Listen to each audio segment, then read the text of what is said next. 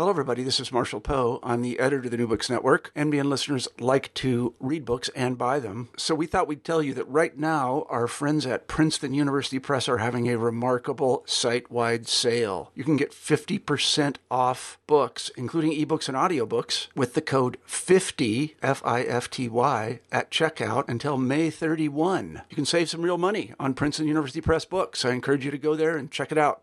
Hi, this is Trisha Keffer from sunny Key Largo, Florida. I hope you enjoy the following interview, and if you have any ideas for books, please drop me a line on my website at plantspeoplelove.com. This is Trisha Keffer with New Books in Architecture with a special mini series in landscape architecture. And today the book is Trains, Buses, People, published by Island Press in 2018. Our author is Christopher Spieler. He is the Vice President and Director of Planning at Huitt Zollars and a lecturer in Architecture and Engineering at Rice University. He was a member of the Board of Directors of the Houston Metro from 2010 to 2018, where he oversaw a complete redesign of the bus network that resulted in Houston being one of the few U.S. cities that are increasing transit ridership. Hi, Christoph. Welcome to the show. Happy to be here. So, tell us uh, a little bit about yourself. So, I'm an engineer and an urban planner. I, I live in Houston, um, do consulting work on, on planning. I'm a former board member of the Houston Transit Agency, which I did for about eight years. Um, and I also teach transportation at Rice University. Um, what is your educational background? Uh, BS and MS in civil engineering. Um, but I like to describe myself as an engineer who enjoys hanging out with architects, um, ah. which has pretty much been my career description. So I have always liked working on the place where different disciplines come together, and urban planning is definitely one of those places. And landscape architects too. Oh, absolutely. Um, so tell us, um, what was your motivation for writing this book?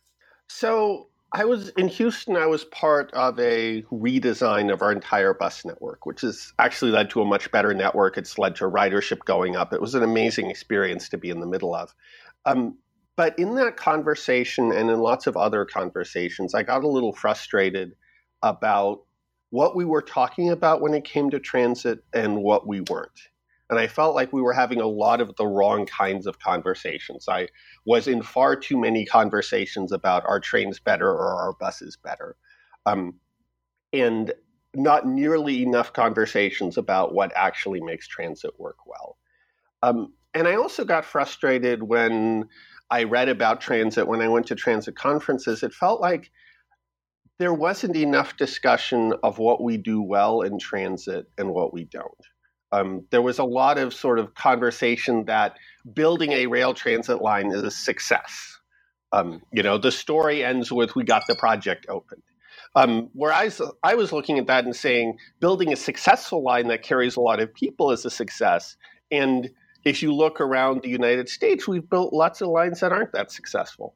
Um, so I thought it was important to have a better conversation about the basics of what makes transit work and to have an honest conversation about what are we doing well and what aren't we. And I'd also realized over 15 years that there wasn't a good go to source for really comparing different transit systems in the United States. Um, so I thought I could do both of those do a book which compared every metro area in the United States that has rail or BRT maps them at the same scale, provides stats for all of those systems, describes those systems. Um, but that also talks about what makes good transit um, and has a really honest discussion about which which metro areas are succeeding, how are they succeeding, why are they succeeding, which ones aren't, and why did they make the decisions that they did. Yes, I was really fascinated by this book because um, two things. Ironically, um, my first uh, graduate studio was about uh, transient, and I was uh, for rail. Um, and the same issues you were bringing up is bus better or is rail better, um, et cetera, kept coming up. And um, in, in my experience, I I was lucky to be a, a, temporary local in Paris, and I just fell in love with the rail. And because, um, like you said in your book, it was it got me everywhere I needed to go, where I was going, and it had uh, frequency, etc. And it was uh, a great system. Uh, so I saw this book. I was like, the research in it is is really uh, incredible. Thank you so much. It, it, there's a lot of work in this thing. Um, if you go back to the oldest maps in the book, I made I started making them somewhere around 2003, um, and I took every photo in the book, which also means I had to travel to all of these places. Which so that that's years of of taking every opportunity I could, and then planning some trips to hit the areas I hadn't been to. Yes, it's quite extensive. I, I wish I'd had this book uh, a couple years ago. Um, so, my first question is: So, how do you do it um, in your uh, chapter one, drawing the line? How do we make good transient?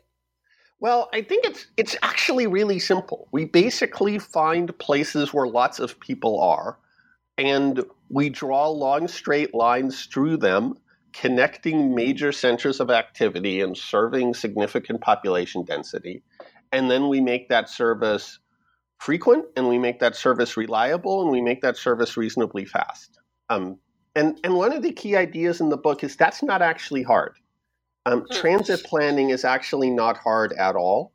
Um, and I, whenever I give a talk, I like saying that that basically every member of the audience could design a better rail transit system than something like half the rail transit systems in the United States. Um, the hard part isn't identifying the right corridor. The hard part is actually doing it. Um, and I think a, a, lot of the reason why often we don't do it, I have a graphic in the book of how many transit lines in the United States actually dodge density rather than going to it. You know, it's a really simple rule. You want to go to where people are. And then you look at actual transit lines, and it's amazing how many of them seem to actually go to great efforts to avoid places where people are. Um, and the reason for that is we're not clear on our goals when we build these projects. We don't have good conversations about them. We let the projects be sort of taken off track, pardon the pun, by um, mm-hmm. by politics. And that's part of what this book is trying to address. Um, so, how do you gather support to um, implement a transient system? It's hard. I mean, basically, like anything, like any major project, you have to get a lot of different constituencies together. Um, and, and that's one of the one of the interesting things I talk about in the book is sort of what are the constituencies that are for transit and what are the constituencies that are against transit. And it's interesting because sometimes those those constituencies don't necessarily work in their own interests. Um, and you get these sort of weird back and forth pushes. Um, I, I, think a really common one that comes up in a lot of urbanism is there's still a lot of environmentalists who are concerned that green living means living in the leafy countryside. Um, and you will actually see people pushing for these very far reaching transit systems extending out into the suburbs and exurbs from a sort of environmental perspective. Um, when when you look at it, those are those are systems that are likely to cause more sprawl, destroy more habitat, that will not do nearly as much for the planet as if we build a subway line through a dense urban place.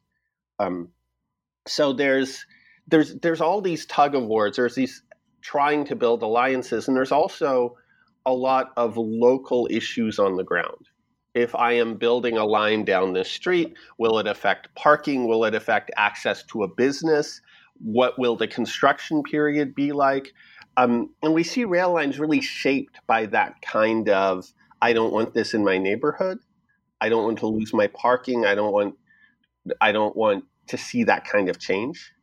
Um, and and one of the things I say a lot is that if you design a rail transit line and nobody is against it, it's probably a sign it's a bad project. Because if you want to do transit well, you have to you have to put it in places where it gets in the way. Um, because if you don't, those are the places where people are trying to go. Transit wants to go in crowded places. Transit doesn't want to go in empty places. Yes, I noticed that in your book that if nobody protests it, that's not a good sign. Uh, that's kind of ironic. It is. It is. And, and, and, and it sort of goes against reflexively the way politicians tend to think. Um, you know, it's a very natural instinct for politicians to avoid controversy. And avoiding controversy is actually a path towards building an effective transit. So the more conflict, the better. Well, I mean, and, and to be clear about this, it's not like we should be courting conflict. Um, and a lot of the a lot of the objections that come up are real. Like mm-hmm. we're talking about whenever we are talking about transit, we're talking about things which profoundly impact people's everyday lives. And we always have to take that seriously when we're thinking about it. I mean, on the positive side, it means if we build good transit, we can make tens of thousands of people's lives better on an everyday basis. That's amazing. Um, mm-hmm.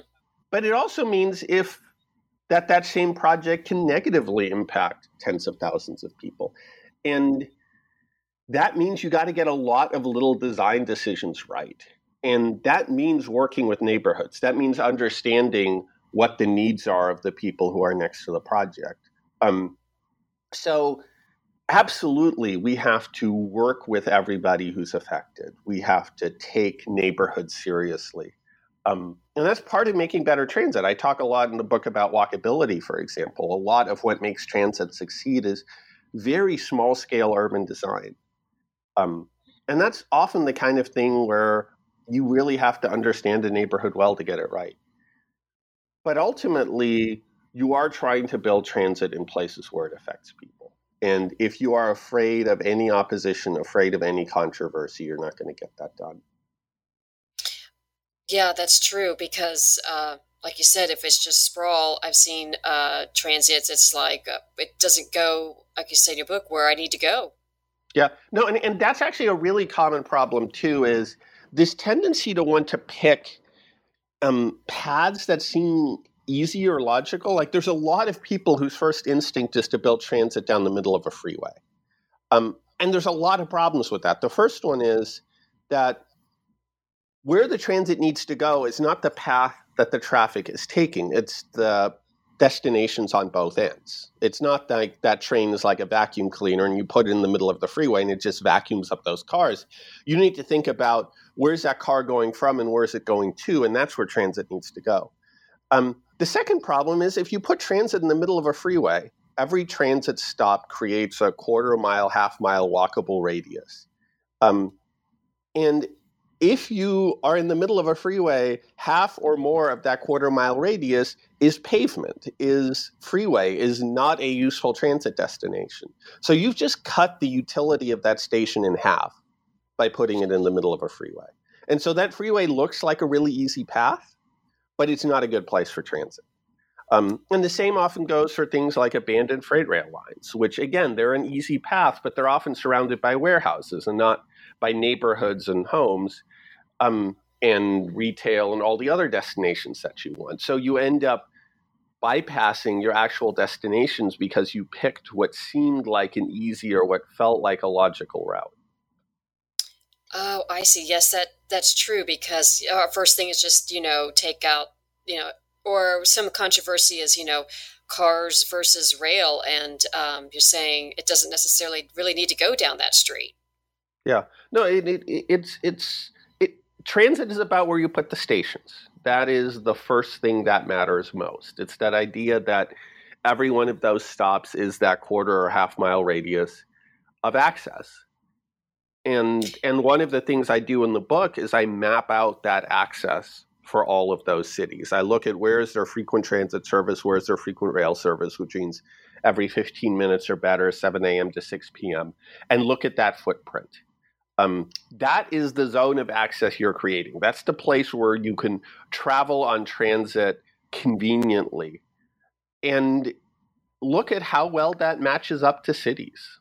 Look at how well that matches up to population density. In some places, it matches up really well.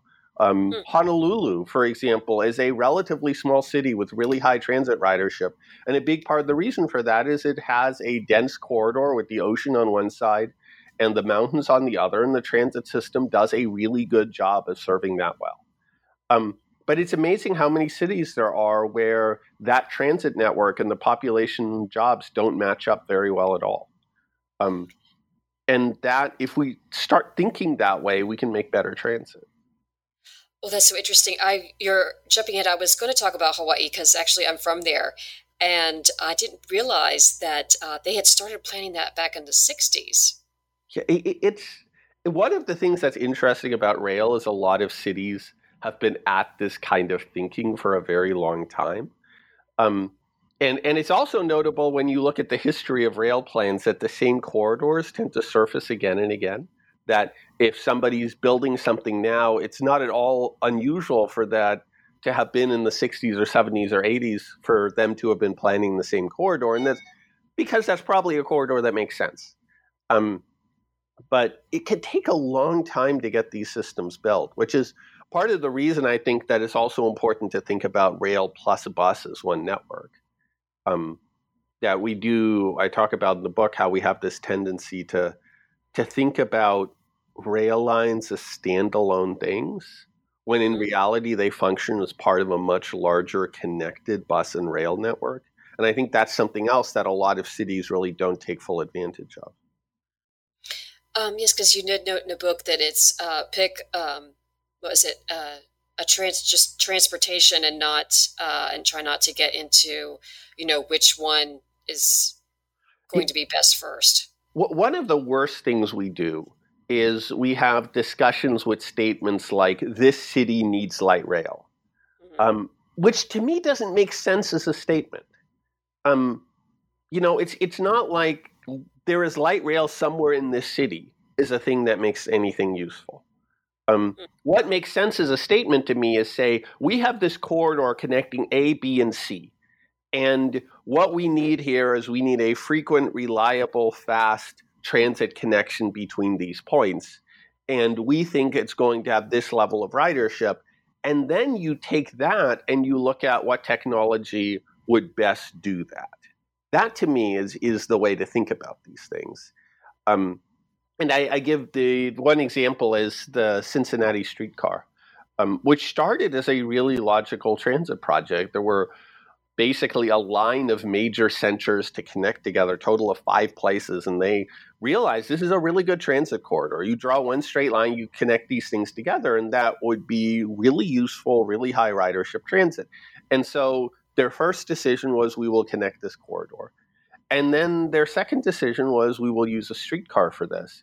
Um, but along the way, they got distracted, and rather than thinking of it as a this is a project to connect these five places, they started thinking of it as this is a project to build a streetcar in Cincinnati.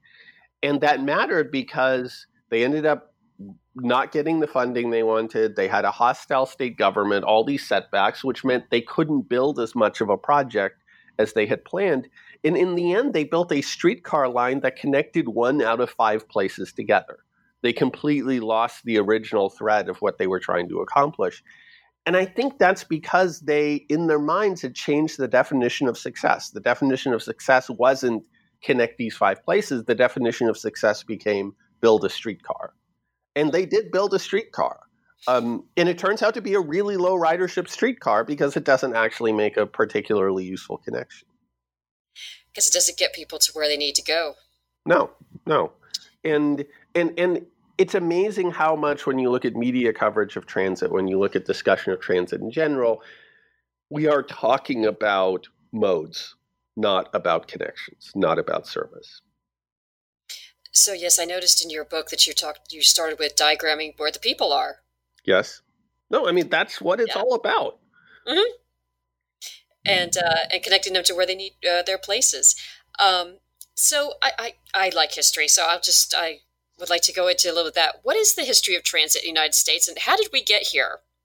That's really interesting, actually, because um, through the er, the first phase of transit in the United States, transit was privately operated. So, if you look at the United States in the 1920s, more or less every US city had some kind of streetcar system, not just big ones, but also small ones, which basically served the role that most bus networks do today.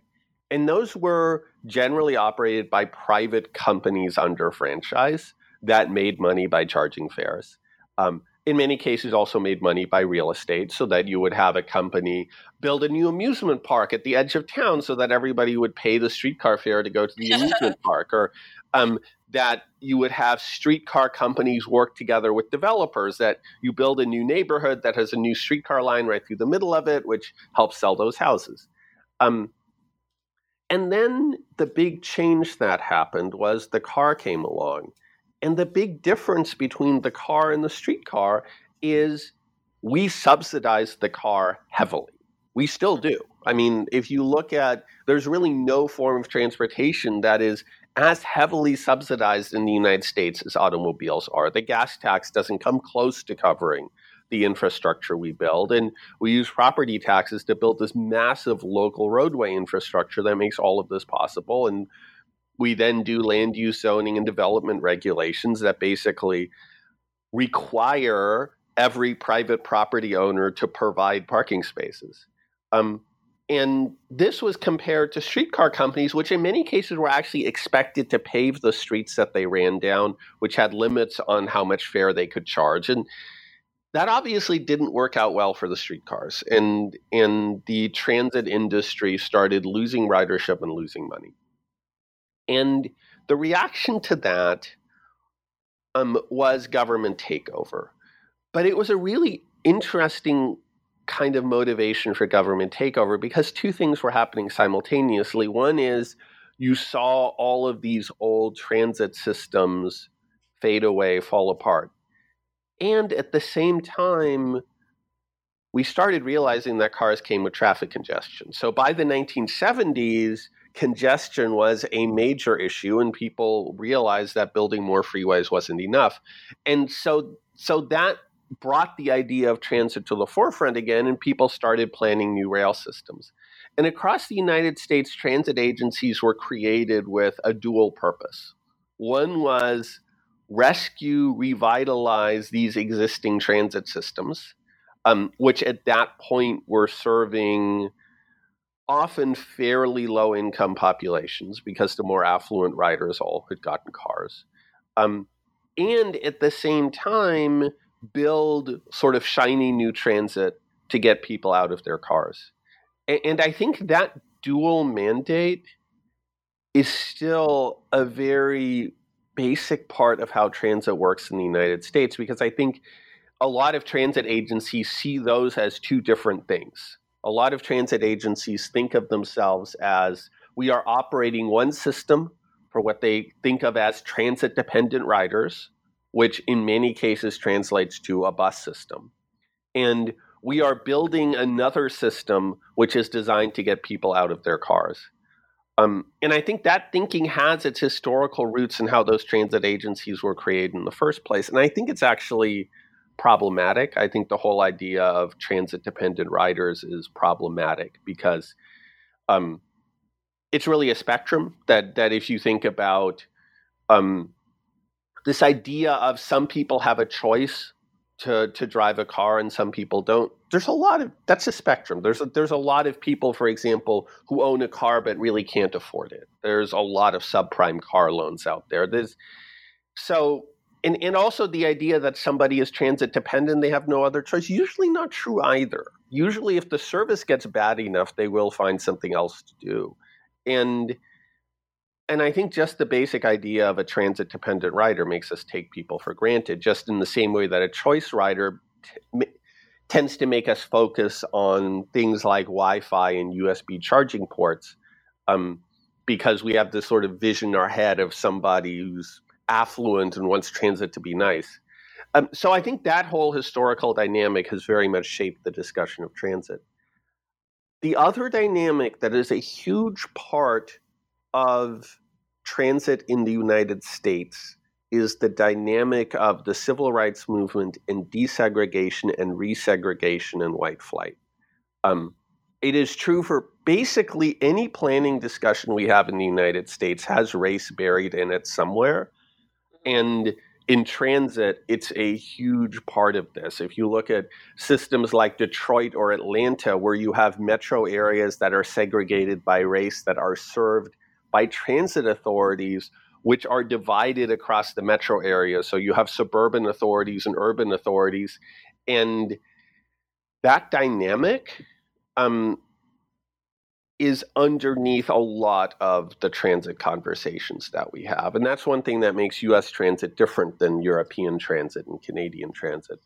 And I think often the fact that we're not willing to talk about the role that race plays in transit, the way it lurks underneath these discussions, is another thing that holds us back from making better decisions.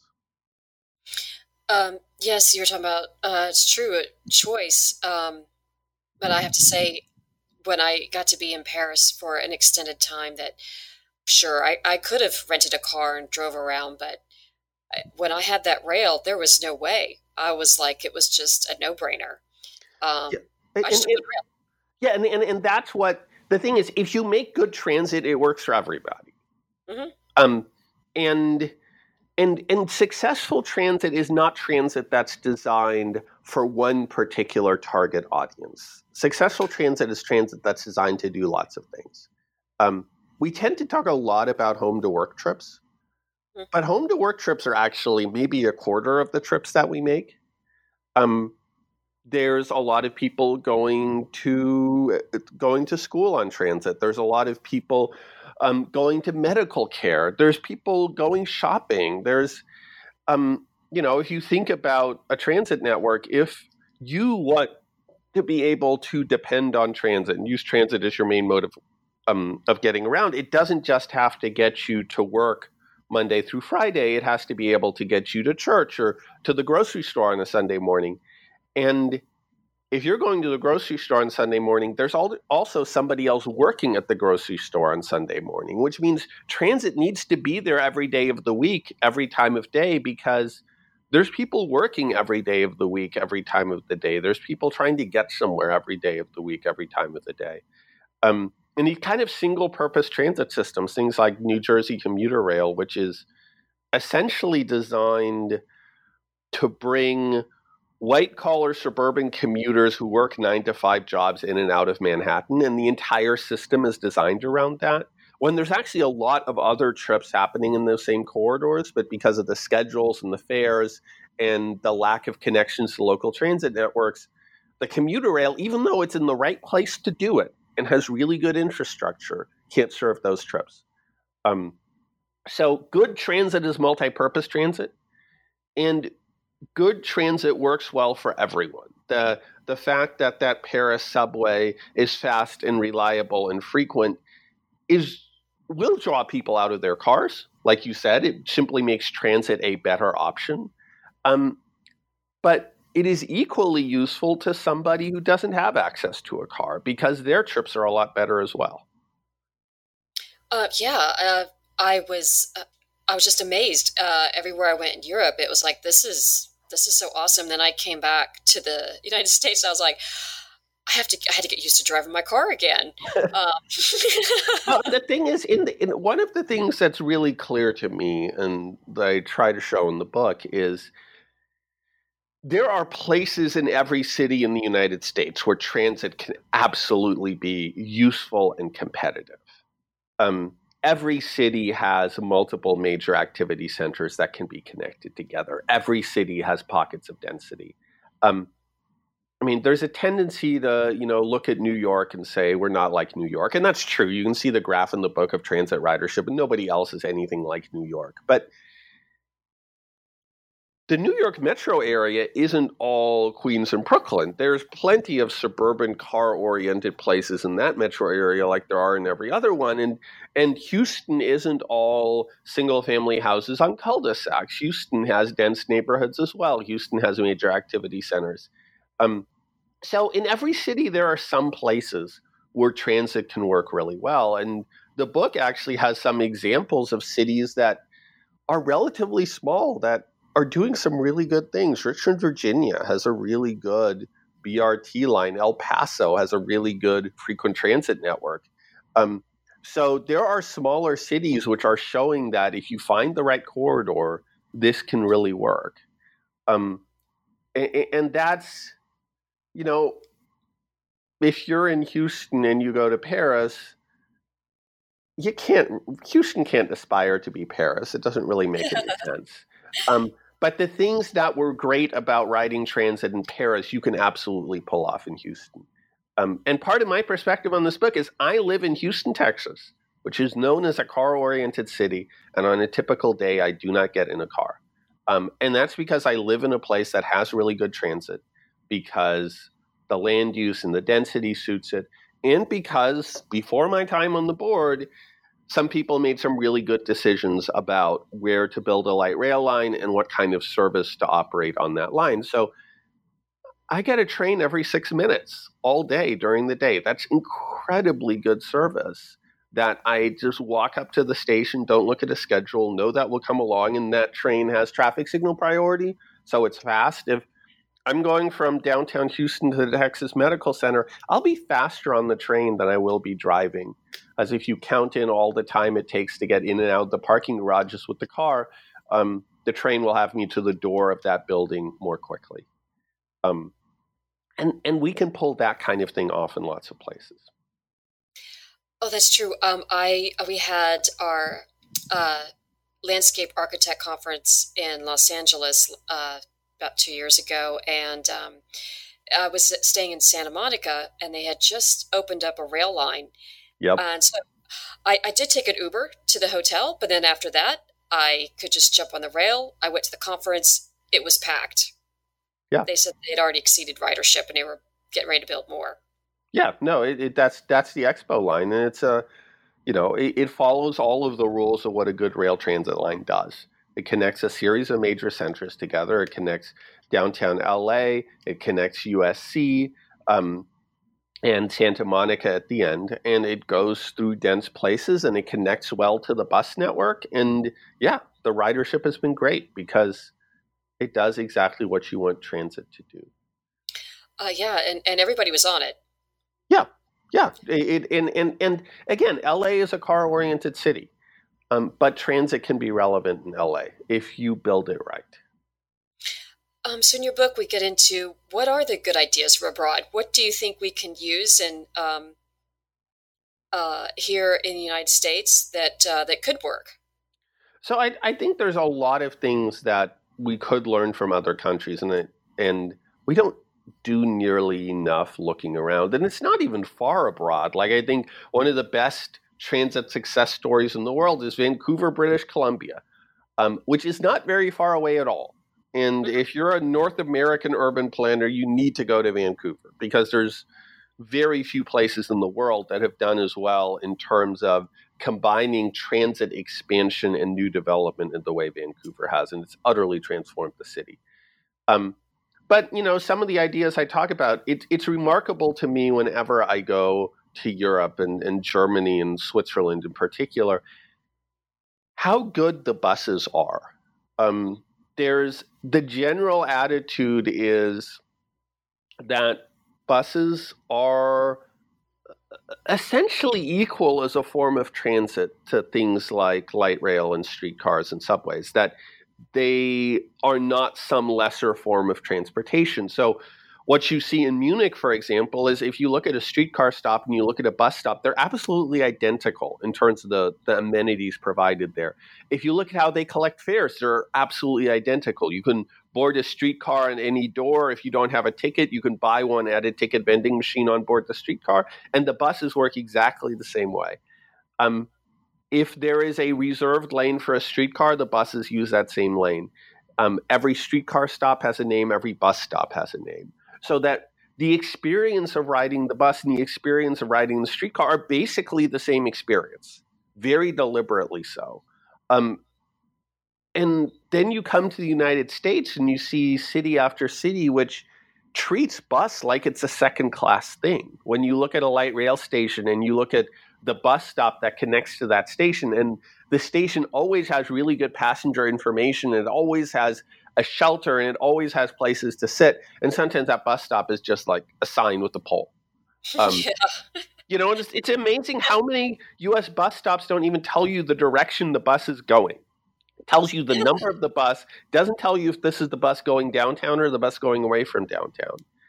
Um, and and so that's one thing we could really learn how they do fares. I mean, I have a map in the book of transit fares in Philadelphia, how much it costs to ride from downtown Philadelphia um, to all these different places and and color coded and it varies how it varies which agency you are riding it varies which mode you are riding and it varies whether you transfer or not. And in germany the typical arrangement is that every large city has a coordinating agency, which makes sure there is one single fare system that covers the entire city. If you're traveling from point A to point B, the fare is the same regardless of who operates the bus or train you got on, regardless of whether it's a bus or train, regardless of whether you had to transfer or not. And that means fares become rather than an impediment to riding transit, something that really enables you to use the whole network. Um, and that's really an idea we should pick up on. Um, so there's a lot we can learn. There's a lot U.S. cities can learn from each other, and there's a lot U.S. cities can learn from the rest of the world. So we have covered uh, quite a few of these basics of successful transit, and you're talking about density. You got activity, walkability, connectivity. Have we missed anything? Uh, frequency, travel time. Is there anything you'd like to uh, talk about with any I, any other good ideas I, for success? I'd say one thing. Uh, I think one thing that's important to realize with transit time, uh, with travel time, is your your travel time is door to door, not bus stop to bus stop, but door to door. And so making transit faster is about making all of those pieces faster, which again means putting transit in the right places actually makes transit faster. Um, and, and I think that I often see a lot of discussions where people are fairly obsessed with speed. Mm. Um, but that's not really what matters. What matters is that total travel time. And frequency is also one of the biggest parts of it, in that the time you spend waiting is part of your travel time as well. Um, so I think if if we focus on transit as a door to door experience, we're going to make better decisions. Um, the other thing I would really emphasize is actually the last point I make in the book, which is legibility. Um, how easy is it to understand a transit system? Um, and we're not doing very well on that generally. We're not providing very good tra- um, passenger information. We're designing systems which are really hard to understand. The typical US bus system is far more complicated than it needs to be. Um, and that works for somebody who makes the same exact trip at the same time every day. Um, but it doesn't work for people who are going to all sorts of different places, which includes a lot of transit riders. And it doesn't work for a newcomer trying to figure out the system. Um, and making transit easier to understand grows ridership. Um, the, I show the A line in the Twin Cities, which I think is one of the best examples. It's a bus route done really well, um, with really good passenger information, a really clear, simple route, and they got an immediate ridership boost when they put that in. Um, so making transit easy to understand is is as important as these other things. Uh, it's true. You know, I was thinking back. Um, I live here in Key Largo, Florida, and um, yeah, it's the, there is a bus uh, from Miami Dade and the Greyhound, and you have to really look for the stop, but it's actually a very small sign at the Starbucks at about mile marker 99. yeah, there, there, there, you go. There you go. Yeah, it's fascinating. Like, um, wait, when you just like another thing is highway signs are the same everywhere in the United States, and bus stop signs are completely different everywhere. Why is that? Uh, I, I, don't know. It's it's like you can't find it. There's no map on that sign. I didn't even realize it was till I saw it stop, and I looked like, oh, that is a sign. That's funny. They actually kind of put it in a good place. It was right by a Starbucks, but on the other hand, there's a sign on the other side of the road. You got to cross over the highway. You got to find a crosswalk to get over to go maybe north. yeah, and, and and that's crosswalks ought to be part of transit stops. Like that that is a basic part of what a transit stop ought to be. Yeah. Um, well, I'll tell you what is your um, what is your favorite city's transit in U.S. So, I mean, I'd say first of all, you know, no city has as good a system as New York. And it's sad to see that the subway has definitely gotten less reliable over the last couple of years. Um, the bus system is far slower than it ought to be. Um, there's a lot of things New York needs to do, but just in terms of the coverage of that network and the number of people it carries, nobody else matches it. And obviously, cities like Boston and Chicago are also up there with these great pre World War II networks that they've also expanded over time and, and rebuilt. I think Chicago, for example, has done a much better job at New York at, at keeping things in good condition. Um, but there are cities that stand out to me as cities that are really dramatically improving their transit. Um, Seattle, right now, for example, is doing a lot of really good work, both with light rail and with bus and with how they connect together. Um, that is leading to a lot of growth in transit ridership. And they've been increasing jobs downtown, but actually reducing the number of people driving to downtown at the same time. Um, I think the Twin Cities have done a really nice job of building good projects, but also really thinking about how their bus network works. They have a well defined frequent network of these are the routes which we promise you are running frequently all day, that they do a really good job of showing on the map, and, and branding is a separate thing. Um, and I'd say the biggest transit success story of the last half century is Washington, D.C. That if you think about how the DC metro changed that entire metropolitan area, how it turned what was a city with a fairly average transit system into a real transit city that you really can't imagine how DC would function without that subway.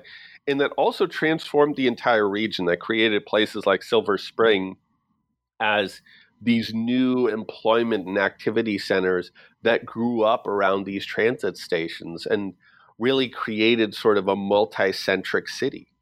Um, it's hard to imagine what DC would be like if they hadn't built that system. And they did a really good job about getting it in the right places, about spending the extra money up front to get the stations where the stations needed to be. And if you look at the ridership, it's paid off. Yes, it's true. Um, ironically, I do have cousins um, in the DC area, and um, when we went into the city, we just we drove a short ways, parked, and we just got on the rail and just went around DC. Yeah, it, it's it's really easy. It works, and it has shaped the city around it like good transit does. I did drive a little bit in DC, and I was like, nope, I think I'm going to go park my car. yes, absolutely, absolutely. I mean, this is one of the things I talk about in the introduction is cars and cities don't actually work well together. Um, cars are tremendously space inefficient. Um, one way I like to think about it is a typical office worker is assigned less space in their cubicle than their car is assigned in the parking garage. Oh, that's true. um, and, and, and and if you try making a city function with only cars, you end up taking a huge amount of space for roadways and a huge amount of space for parking. And the thing transit does far better than cars do is move lots of people in little space.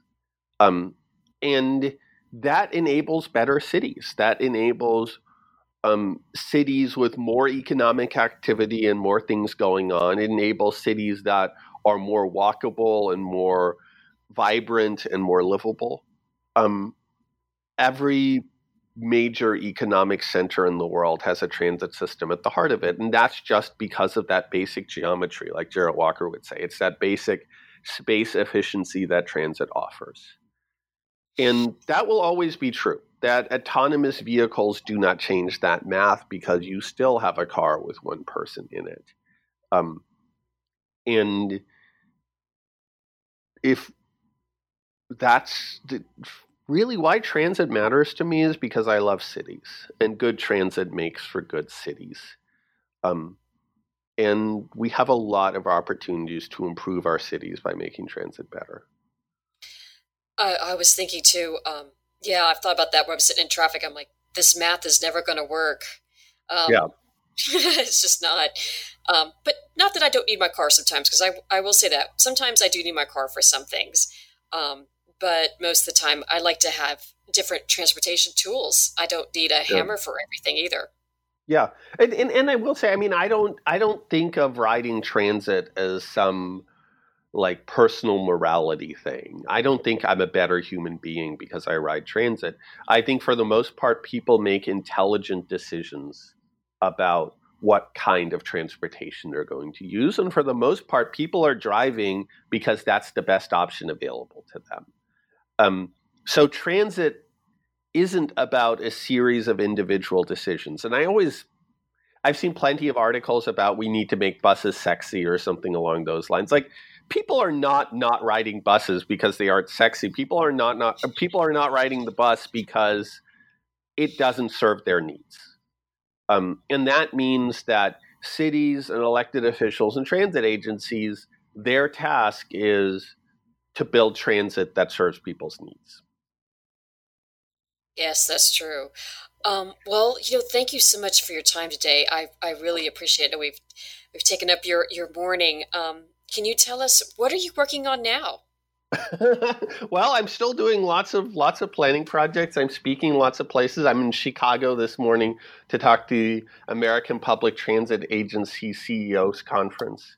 Um, so I'm I'm keeping busy doing lots of things. Um, but it's been I'm really glad I wrote a book. It's been a really great experience to be out there talking to people about it um, watching on Twitter as it gets in people's hands and people enjoy reading it. Oh, good. Well, thank you so much for your time. I, I really appreciate it. And uh, we'll look forward to hearing you at a conference. Sounds great. Thanks a lot. Thank you for joining us today. This has been Trisha Keffer, New Books in Architecture with a special mini series in landscape architecture. If you have any ideas for books, you can also reach me through the Florida ASLA website, that's American Society of Landscape Architects, and contact me through our email form. Thank you and have a nice day.